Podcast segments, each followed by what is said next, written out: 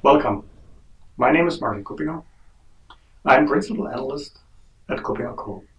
Today I want to talk about cybersecurity investment priorities and specifically what to do now in a phase where we still are in, a phase of uncertainty, of crisis, for many businesses of reduced budgets, um, for others in a very strong phase. If you're selling whatever remote access software, it might look very differently, but in a, in a phase of turmoil, of change. And so in that phase, it's, from my perspective, super important for the CIOs, for the CISOs, to think about what to do next um, with all the uncertainty we have, but think about what are my options, what are my priorities for the future. One thing is clear, a lot will change. We will have most likely far more work from home than ever before. So it will not go back to fully to the office. It probably will be somewhere in between over time. We have the need for push, speeding up our digital transformation, which also means we have more attack surfaces because the more we do digital in business, the more risk we have in that space. So we need to think about how does our information security, and we're talking about cybersecurity investment priorities, need to look like.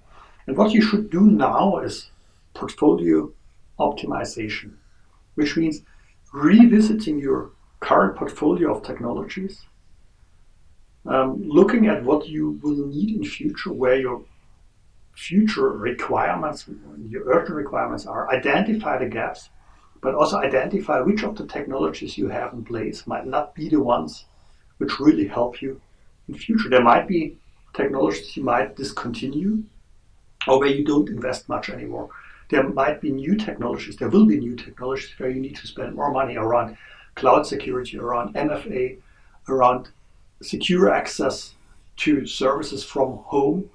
These are areas which might require different investments, also a lot of things around identity and access. And so you need to think about how can you balance this and how can you, where do you need to spend your money in the future? So, where to focus on. Identify the gaps, identify the things you don't need that much anymore, the things you need in future, and think about which are the top priorities for your, your projects, for your investments, including all the business continuity stuff, which also is, as we have learned the hard way, uh, super important.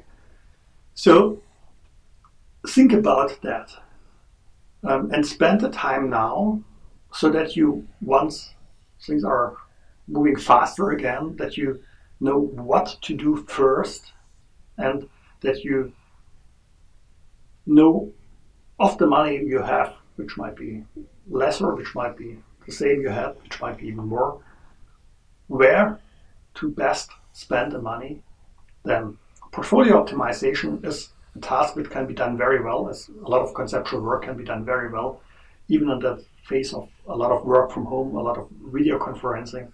It is one of the things which needs to be done now because business is changing, IT has to change, and IT security and cybersecurity has to change as well. It means we need to revisit what we planned, intended to, to do, and do it in a way that works better for the future.